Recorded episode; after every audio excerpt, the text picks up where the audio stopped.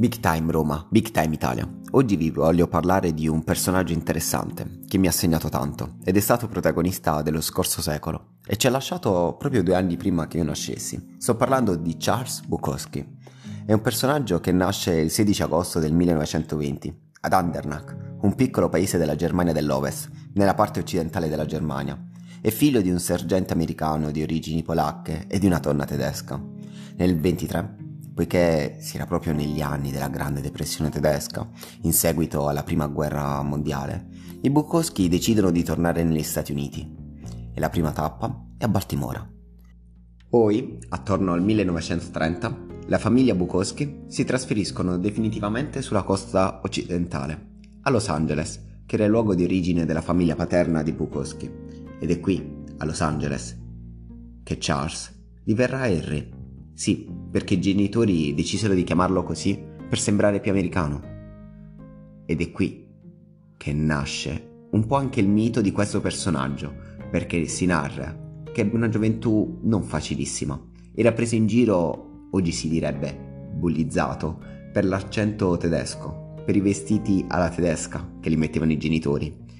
Quindi questo ragazzino timido e bullizzato, la leggenda vuole che attorno ai tredici quattordici anni un amichetto gli fece bere il suo primo bicchierino e da qui diciamo che partì un po' tutto il mito di questo scrittore, per alcuni Hank, per altri il vecchio Book.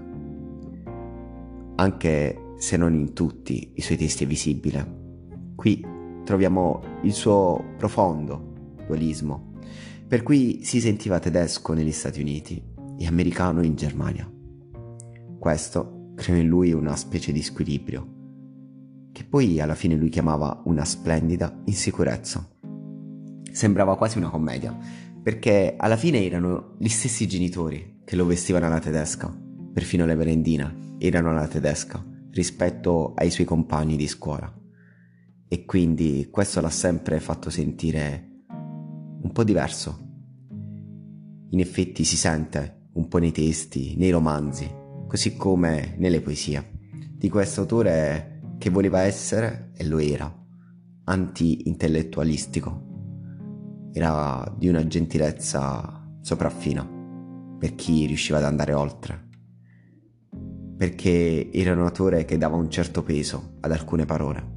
Bukowski, ad esempio, usava pochissimo la parola amore, e quindi dove la trovi fa capire che proprio intende esattamente quello, quel sentimento. Ok, non si può dire che fosse un autore femminista, è vero, ma chi legge davvero Bukowski in realtà capisce che Bukowski ce l'ha con le donne, così come ce l'ha con i maschi, ce l'ha con gli americani, ce l'ha con gli afroamericani, ce l'ha con i cinesi. Quindi non è che per partito preso ce l'abbia con le femmine. In Donne, nel suo romanzo, si vede che in realtà le donne lui le usa, ma le donne lo usano. E quindi se si parte da questo concetto, si capisce che insomma non era così antifemminista, in realtà fosse antiumanità, antigenere umano. E ciò non aveva a che vedere forse col suo nichilismo di Céline, peraltro uno dei suoi autori preferiti, ma secondo me è perché aveva capito che lui stava bene da solo, a scrivere, a guardare i cavalli, perché i rapporti difficili che aveva avuto con l'umanità, che lo aveva abbastanza maltrattato, lo aveva un po' alienato. È così che lo ritroviamo un po' in una scrittura direi molto anti-italiana, anti-europea, cioè molto poco barocca, con pochi aggettivi, pochi orpelli, che arriva dritto al cuore del lettore, se lo capisce. E se capisci questo, capisci la grandezza di Bukowski. Bukowski, l'ultimo dei poeti maledetti, un poeta oggi molto importante e attuale, che viene ancora letto, eppure che non ha avuto la grande fortuna tra i critici letterari. Per esempio c'è un critico del New York Times che lo tratta male, Dice, sarà un bravo ragazzo, ma che sicuramente non ha mai dormito su una panchina, sicuramente non ho mai fatto una rissa per strada, non si è mai fatto un'ubriacata, bla bla bla bla bla bla. Leggevo questo su un articolo. Ok, non dico che sia necessario vivere in questo modo, non è che tutti devono vivere come dei barboni o in maniera avventurosa, però dice che in questo modo capisci poco della vita reale delle persone. E siccome lui racconta della vita reale, i critici, i grandi giornali lo trovano poco ricercato, forse nella media. Questo è un errore grande, enorme, perché se uno legge il New Yorker, legge i racconti pubblicati, i grandi scrittori americani che vanno di moda, i vari Jonathan Franzen, compagnia bella, persone molto intelligenti che scrivono in una lingua molto elegante, ma che arriva al cuore poco, poco, di un'aridità spaventosa. Leggi uno di questi romanzi, ma che romanzi? Che cosa ti rimane alla fine? Niente. Una noia pazzesca, a differenza di Bukowski, seduto lì, che stava su una macchina da scrivere nella sua stanzetta, che di sera pensava all'enorme quantità di cose che aveva vissuto e fatto, e lavorandoci sopra con la fantasia scriveva una poesia, un racconto, un romanzo. Guardate, questi sono i tipici scrittori che, usciti da una scuola di scrittura creativa, si cervellano per trovare una storia, ma non hanno una vita da raccontare. Io invece parteggio per scrittori che hanno avuto una vita da raccontare, come Hemingway, come Bukowski, come Henry Miller, a meno che non ci sia il caso, come coloro che hanno una vita interiore, e ce ne sono tanti, sì, come grandi Shakespeare, García Márquez, Calvino, che dalla loro vita interiore riescono poi a far uscire così tanto che non hanno bisogno della vita là fuori per raccontare qualcosa di eccezionale, di poetico. Ecco, trovo che in tanta letteratura americana ci sia una risciacquatura di piatti intellettuali che piace giustamente solo ai critici, ma non alle persone vere. Un'altra cosa di cui volevo parlare, una cosa particolare, vista in un'intervista francese, in cui il conduttore chiedeva a Bukowski, l'accusano di aver fatto questo e quell'altro, ma lei cosa risponde? E lui, con una vena sarcastica, dice: quando mi accusano delle cose noiose di cui sono accusato, quelle non sono vere, tutte le altre sono vere. Ecco, questa cosa della noia mi incuriosì. Che fosse il suo nemico più grande? Non dar spazio alla noia, me lo sono chiesto diverse volte. Ma in realtà, più che la noia, è il senso della perdita della vita. Lui già a ventiquattro anni ne parlava. Lui voleva sconfiggere la morte in vita, e quindi per esorcizzare la morte e per avere una vita che va oltre questa paura. Quindi non penso che soffrisse di noia.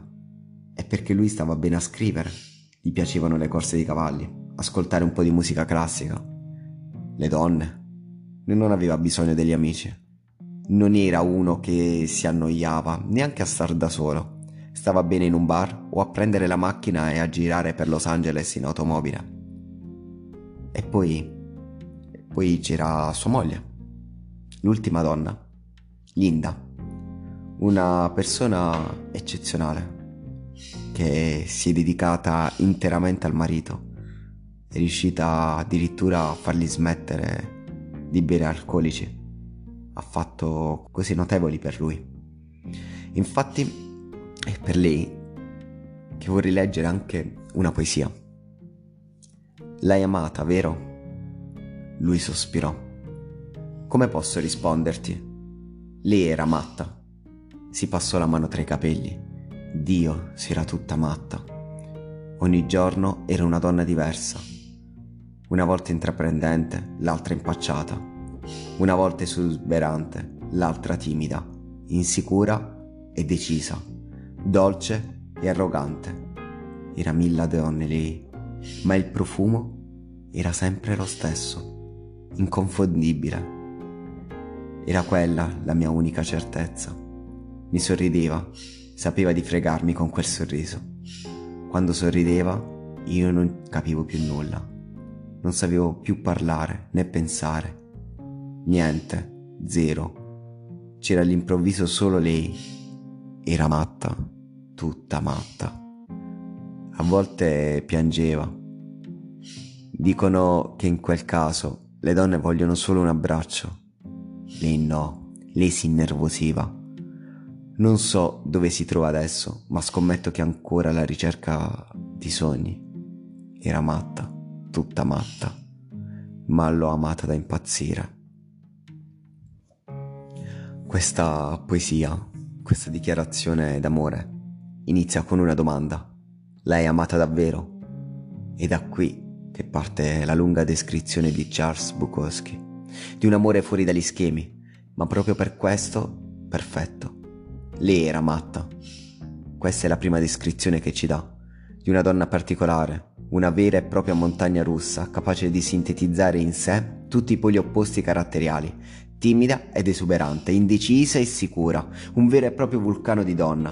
Il poeta Charles Bukowski ci offre così una descrizione perfetta di quello che è il mondo femminile, più in generale, un mondo variegato, complesso, fatto di tante sfaccettature e in grado di donare ad ogni donna mille peculiarità. Lui in realtà era amante del mondo femminile e trasforma queste peculiarità in pregi irresistibili che rendono la sua donna unica. L'hai amata, vero? Da impazzire, risponde, perché quando riesci a vedere tutto il mondo di una persona, l'ami da impazzire. Bukowski. Credo che Bukowski sia in più, sia molto di più di una macchietta sul territorio americano, una nota a piedi pagina o qualcosa di uno sporco, uno scrittore sporcaccione, ecco. Penso che sia un grande pittore, un grandissimo scrittore, e questo come prova il fatto che non smette di vendere, che si riesce a parlare sempre a nuove generazioni. È un vero poeta, è un vero artista della parola, molto più e niente di meno dei grandi Miller e compagnia bella. Un'altra poesia prima di lasciarvi che vorrei leggervi, che negli ultimi anni è diventata molto popolare, è The Blue Bird, l'uccello azzurro. C'è un uccello azzurro del mio cuore che vuole uscire, ma sono troppo duro per lui. Gli dico: rimani lì dentro, non permetterò a nessuno di vederti. C'è un uccello azzurro nel mio cuore che vuole uscire, ma gli verso addosso whisky, aspiro fumo di sigaretta e le litanie bariste, i commessi del droghiere non sapranno mai che lui è qui dentro. C'è un uccello azzurro nel mio cuore che vuole uscire, ma sono troppo duro per lui. Gli dico: rimani giù. Vuoi scombussolarmi? Vuoi fottermi i miei piani? Vuoi sfottanare le mie vendite dei libri in Europa? C'è un uccello azzurro nel mio cuore che vuole uscire, ma sono troppo scaltro. Lo lascio uscire solo di notte, qualche volta, quando tutti dormono. Gli dico: ma so che ci sei, quindi non essere triste. Poi lo rimetto a posto, ma lui canta un poco lì dentro, ma non l'ho fatto morire del tutto, e dormiamo insieme così, con il nostro patto segreto, ed è bello quanto basta per far piangere un uomo, ma io non piango, e tu? Una poesia che boh, sintetizza Bukowski. E poi c'erano giusto delle righe prese da una raccolta di lettere che vorrei leggere, così per capire come quest'uomo nato cento anni fa cosa scrive in una lettera del millenovecentottantaquattro. Penso che una delle cose migliori che mi sia mai capitata di essere stato uno scrittore di successo è essere stato uno scrittore insuccesso per così tanto tempo e di aver dovuto lavorare per vivere fino a cinquanta anni. Mi ha tenuto lontano dagli altri scrittori e dai loro giochi di società e dalle loro maldicenze e lagne, e ora che ho avuto un po' di fortuna intendo graziarli con la mia assenza. Lasciamoli continuare con i loro attacchi e io continuerò il mio lavoro, che non è una cosa che faccio per cercare immortalità, una benché minima fama.